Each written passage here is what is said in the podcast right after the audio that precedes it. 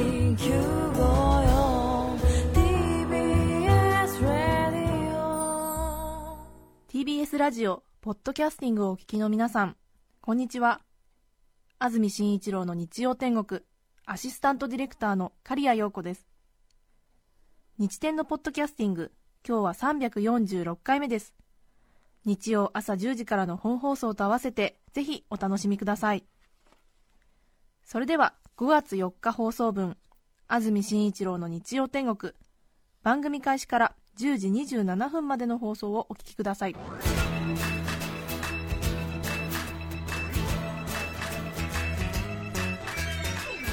安住紳一郎の日曜天国。おはようございます。5月4日日曜日朝10時になりました安住紳一郎です。おはようございます。中澤由美子です。皆さんはどんな日曜日の朝をお迎えでしょうか？はい。さて連休中ということでお出かけの車の中という方も多いかもしれません、いい天気になりました。はい。今日が連休中で一番いい天気じゃないかと言われていますがああそうなんですね。今日はこの後気温が昨日ほどではありませんけれども平年に比べると2、3度高く東京、横浜、千葉、宇都宮で24度まで最高気温が上がる見込みです。前橋、熊谷では25度水戸では21度という予報になっています。昨日がとてもとても暖かかったので、ね。どうしても人間は贅沢なもので昨日と比べてしまうとちょっと寒いので 一瞬ですね。私は昨日から家に帰っていないので昨日の装いのままなんですけれども、え昨日と同じ格好だとちょっと寒いというーことになりますけれども平年に比べると十分に暖かいいい天気だということです。すね。昨日半袖でよかったけど今日ちょっと長袖でそもいいかもしれません、ね。うん。ちょっと私は今朝寒い思いをしています 緑が日に日に濃くなりまして本当ですね。外にぼーっとしているだけでなんとなく気が和むといういい天気です。はい。ぜひまだ外に出てないという方は外に出てみるといいのではないでしょうか。紫外線が大変強いということです。はい。こんがりと焼けてください。お気をつけください。さて連休が続きまして昨日が憲法記念日そして今日が4日緑の日。はい。明日5日が子供の日。5月6日が振り替え休日と。はい。ゴールデンウィーク後半の4連休を迎えて真ん真ん中ということです。はい。皆さんのご予定はいかがでしょうか？今年のゴールデンウィークいろいろな調査機関がそれぞれの動向を発表していますけれどもうん。これは旅行会社が発表したデータですが1泊以上の国内旅行に出かける人は2196万人。上手に調べますよね。どうやって調べるんだろうなと思いますけれども。本当ですね、え。聞かれてないしね。えそうですね、ええ。もし私が一泊旅行に行くとしてもここの旅行会社には多分知られてないはずなのにって気持ちになりますけれども、え。いけませんね。まずそういう疑心暗鬼から入っちゃうと、ええ。バスは来てるのかな？なんて思っちゃいますけど。国内旅行は2196万人。ということで大体5人に1人から6人に1人ぐらいでしょうかね。そうなんですね、えうん。1泊以上の海外旅行は47万人ということですね。47万人なので海外旅行もっと行く人多いのかなと思いましたけれども50万人というと200人に1人くらいですか？うん。そうですよね、えー家族4人で行ったら800人に1人の家族かって思っちゃいますね。素晴らしいですね。うん。ということで1泊以上ですけどね。1泊以上の国内旅行はだいたい5人に1人ぐらいがお出かけになっているということですね。へでも日帰りの国内旅行などになるともっと増えるでしょうしね。ーあそうですよね。ちょっとねえ三井アウトレットモールとかに出かけるだけでも随分ねーそう。楽しいですよそうですねよね。気持ちが変わります。変わりますね。えそして早くも日曜日渋滞が発生しています。この後詳しくお伝えしますけれども9時45分現在高速道路主な渋滞。東名高速道路は下り線。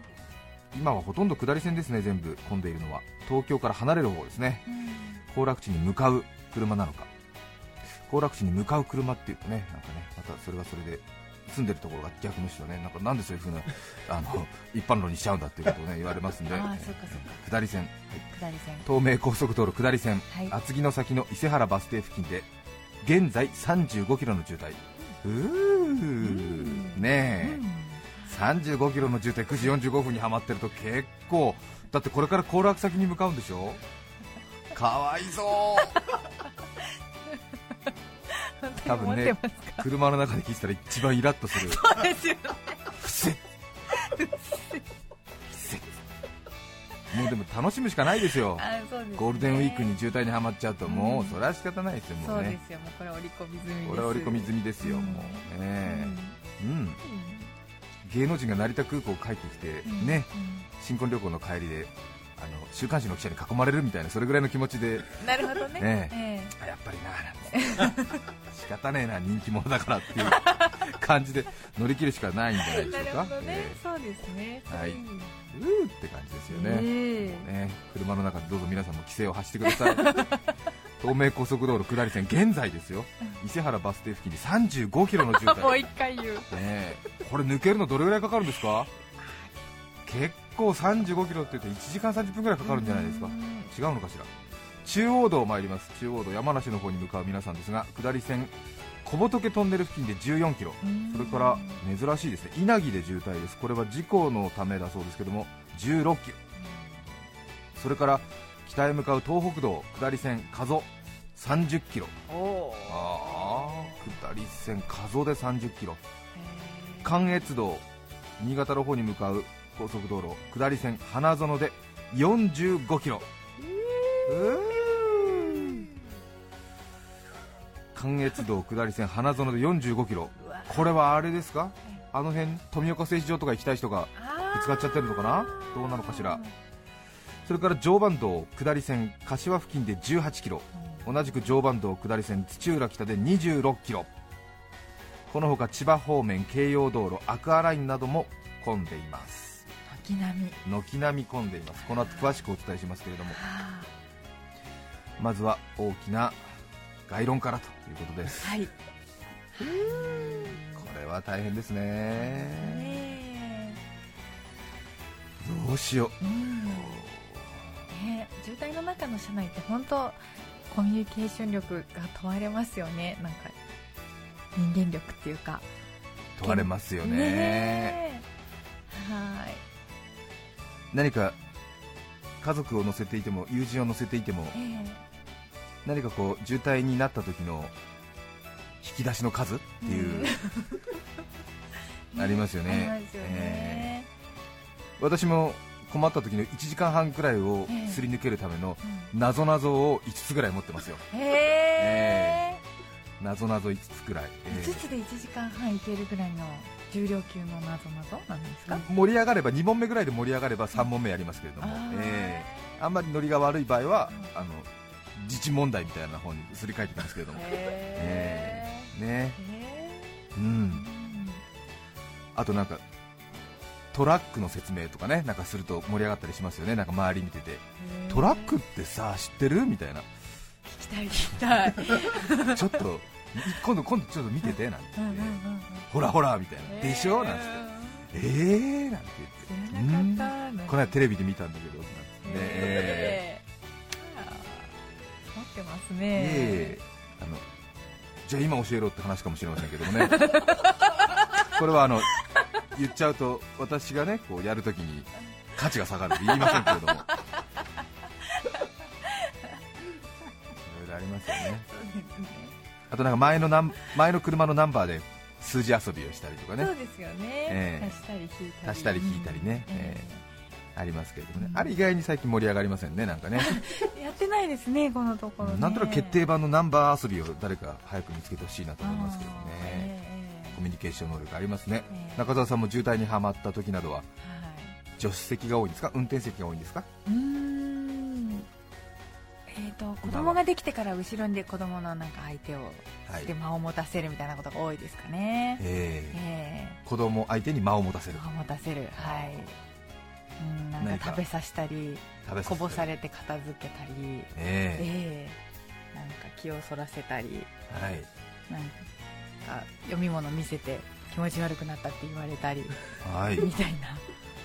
そんな繰り返しで地獄ですね。地獄ですか。ねえ。えもっと前向きな意見は何かないんですか？そうですよね。本当。うん。やっぱでも最近あのパーキングエリアも充実してるのでね。はい。割とこまめに降りて楽しんでますけどね。えそうですか、え江戸風になってたりとか。いろいろありますよね、ねえ。本当に。あとはなんか高速道路で渋滞していると周りをよく見るようになるので本当に他の車の動きなどがよくね目に飛び込んできますけれども。ええ私前も話したと思いますけどその高速道路で渋滞してくると車間距離の詰め方にもそれぞれの個性が出ますよね、はいええ。結構ぴったりの人もあの結構しっかり取る人もしっかり取る方がいいとは思うんですけども。うん。私以前京葉道路か何かで少し56キロの渋滞があった時にもうこれまでの人生経験上ありえない車間距離の詰め方をしている乗用車がいてうん。もう車間距離が5センチないぐらいのもうなんかそしてその前の車はいかばかりかと思ってなんかへちょっと本当にもう口が大きく開いたまま閉じないぐらいのえへっていう感じの前の車との車間距離を詰める乗用車がいてそしてなんかもう呆れるっていうか怒りっていうかなんかもう本当にもうはぁっていう感じの。え怖い。怖い。前の車はね車間距離詰められて嫌ですからね。そうですそんなに詰めたらみたいな。胃に穴が開いちゃうよみたいな。前の車がと思って。えそれでちょっとねあの中途半端な正義感みたいのがあって、その車に注意する根性はないのでどんなやつが運転してるんだって思ってね睨みつけてやろうと思ってその車の運転している人の顔が見えるように、あの車線を移動してねなんとかみたいな。なんとか俺が睨むんだみたいな感じ。でいいなっつって。使命感に燃えて使命感に燃えてね、でちょっとずつもう10キロ以下ぐらいでちょっとずつちょっとずつ進むからななんとかチャンスを見出してその人の顔を見たいがためにものすごくそのあの車線変更にあの皆さんにご協力いただいてね 窓なんか開けて後ろのトラックにちょっとここ入れ入れさせてなってちょちょっとすいませんなって手出してこの人はなんでこっち側に今車線を動かしたいんだろうってね後ろの車には思われながらね、えーすごくあのもう大変よ、もう窓開けたりハザード出したり、ごめんごめん、ちょっと入れてって。でついにその非常にその不愉快に車間距離をね詰める、許せない乗用車の真横に私は車を進めることができて、またその人の顔が見える角度っていうのがまたあるからね、わ結局私も前の車にものすごい車間距離こう詰めちゃって、ええ 結局一緒のことを、ね、両者さんでやってるみたいな話長くなってますけれどもその、うん許せないほどに車間距離を詰める乗用車の運転手の顔をようやく見られる時が来た私は追い越し車線の方に入ってちょうどその許せないほどに車間距離を詰める乗用車がちょうど真ん中の走行車線にいたんですけども私はその、まあ、本当はどっちからでもよかったんですけど、まあ、偶然その右の方からですね進行方向向かって右の方から入って、はい。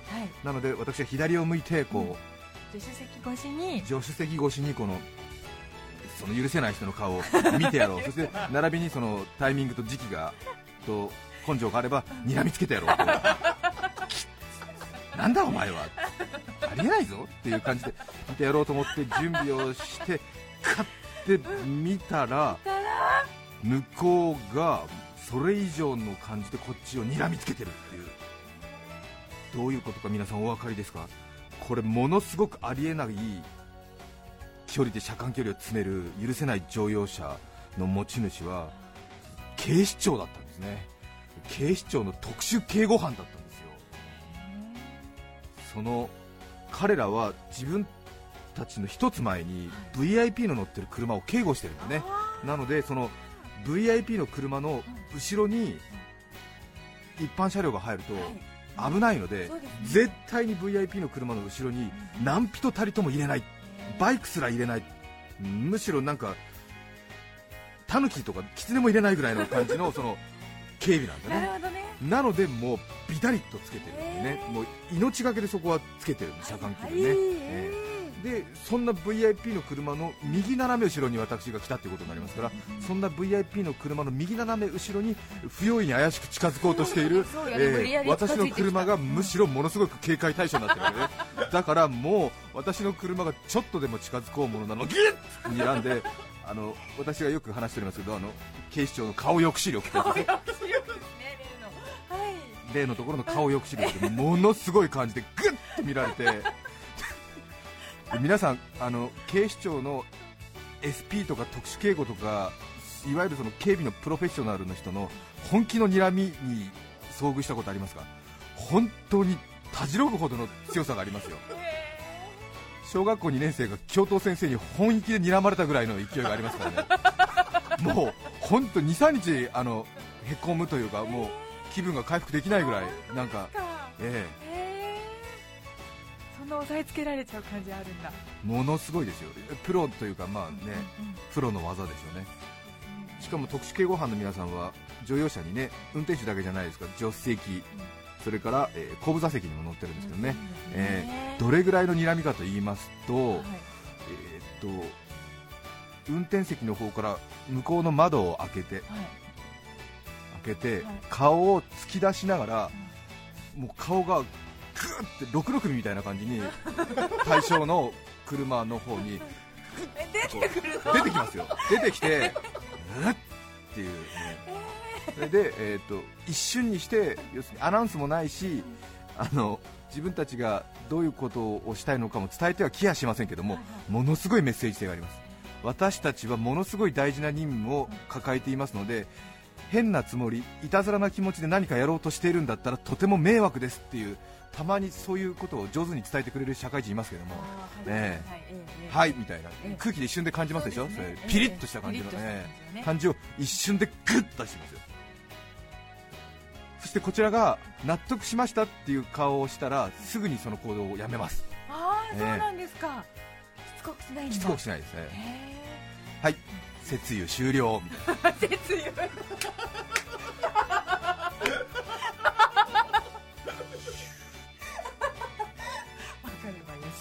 え。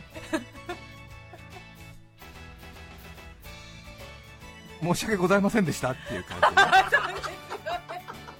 申し訳ございませんでしたっていう感じですごすごと引き下がってまいります。そしてその後渋滞の後私その特殊警護車両が大変興味あったのであと彼らに守られてる VIP って誰なんだろうなんて思いながらね、えーでも決してあのその車列を邪魔することなくね遠くからっていうか車2台ぐらい後ろから静かに見守るという。離れた離れて。結構離れて、もう一人ぐらい怒られないかななんてね あそうですね、そしてあの料金収集所みたいなところに行きますとまた高速道路から高速道路で料金収集するような ETC のところとかありますよね、はい。えーあそこの時も素晴らしい。考えてください。前の VIP の車と自分の車の間の車間距離をほぼ1 0センチ以下でずっと進んでてであそこってスピード落とさなきゃいけないし一番ちょっと車間距離が空きそうな感じでもし自分がテロリストならばええそこがチャンスと思ってブーンと入ってっていきなりね車のスピードを落ちたところでちょっとねギャンギャンギャンギャンっていうようなイメージができますでしょ？こう下がっちゃうもんね。で VIP の車がちょっとねスピード緩めたりとかすると当然ちょっと後ろの間隔が空いちゃったりする可能性があるので、はいええはい。そこがね本当上手だったどうなってるんですかもう本当見事に本当前の車の減速と一緒にもしかすると運転手運転手同士でなんか無線でやってるのかなと思うんですけど前のブレーキランプと後ろの車のブレーキランプの誤差がほとんどなし。へもう本当に2台ともに減速して2台ともにぐーっと加速していく感じ。で ETC の仕組みとかどうなってるのかなと思うんですけども多分係の人が解除してると思うんですけどその時一瞬私たちは警察車両ですということを示すために天井についてる覆面のランプをこうあの手で乗せるタイプじゃなくて自動でこうひっくり返るピョンっていうあのえクイズの早押しボタンみたいにピュッと出るんですけどもで周りに VIP 並びに警察の車両がここにいるということをあまり広く知らしめたくないのでその警察のパトランプの出して引っ込める速度。もう本当目にも止まらぬスピード。高速道路の人に理解してもらうためだけのスピード。で後ろの車の人がもうあまりにも速すぎて気づかないぐらい。前の車はえ不正乗車なのみたいな感じ。で,、ええ、で私はもうずっと気になってるから見てるからええあれどうするんだろうと思ったら、えお1秒ないですよ。パパッそんな早く出てしまえるもんなんですか？ものすごい速い。カメレオンの下みたいなのがペロンペロン。あんな早くしまえるんだと思って、多分きっとねなんかあのハンクラッチみたいな要領でボタンを押してるんだと思うんだけどもきっと。しっかり押したらペロって出ちゃってペロってなっちゃうからきっとなんかその 半押しのね感じのテテっていう感じのやつをあれトゥルッってこう。っていう速いで通過してる。すごいもんそしたらそのペロッっていうので意外にその VIP の車の周りに警察車両がいたことが分かってああみたいこれもこれもこれも。な隠密警備だと思って。ええええー？なんて。ーはい。この車も？意外にアクティブな警察車両ですねみたいな。そういうなんか。他にも黒塗りとかじゃないんです黒塗りじゃなかったりね。うん。意外にそのあの行楽地に向かう家族連れのような車の雰囲気でいながらして警備車両だったりへええー？みたいな、ええ。私たちも何かペロペロっと出したいなみたいな、うん。そうですね。はい。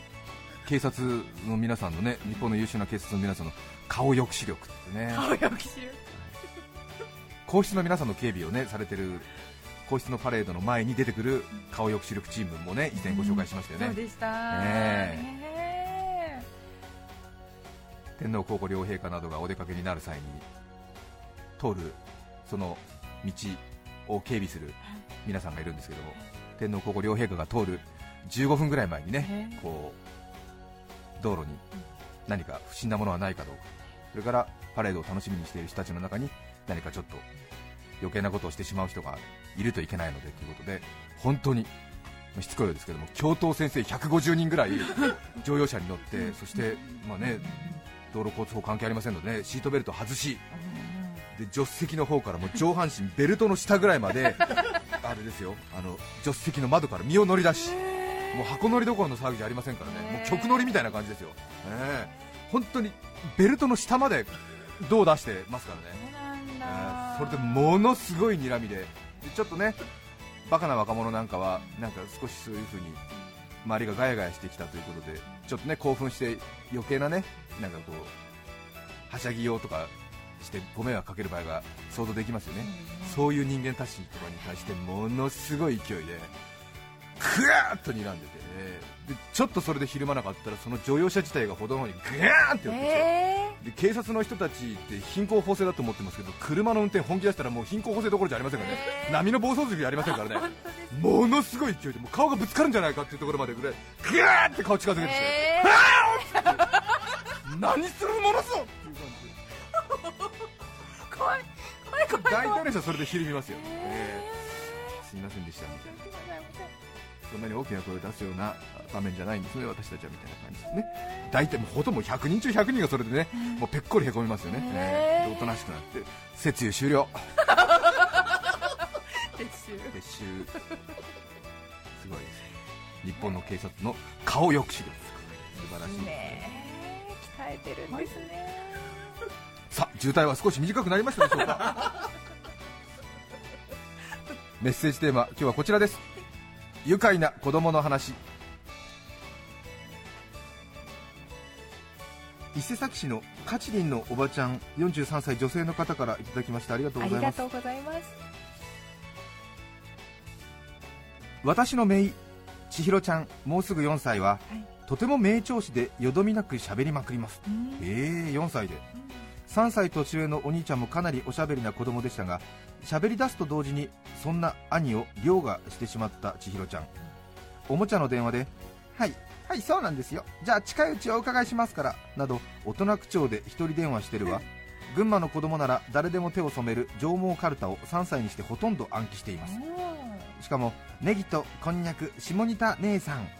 これ正しくは下仁田名産というところなんですけれどもジョークも把握しています。トイレットペーパーの芯をマイクに回転寿司のアナウンスを途切れることなくはいマグロ今できます。もうしばらくお待ちください。なんて30分ぐらい勝手に喋ってます。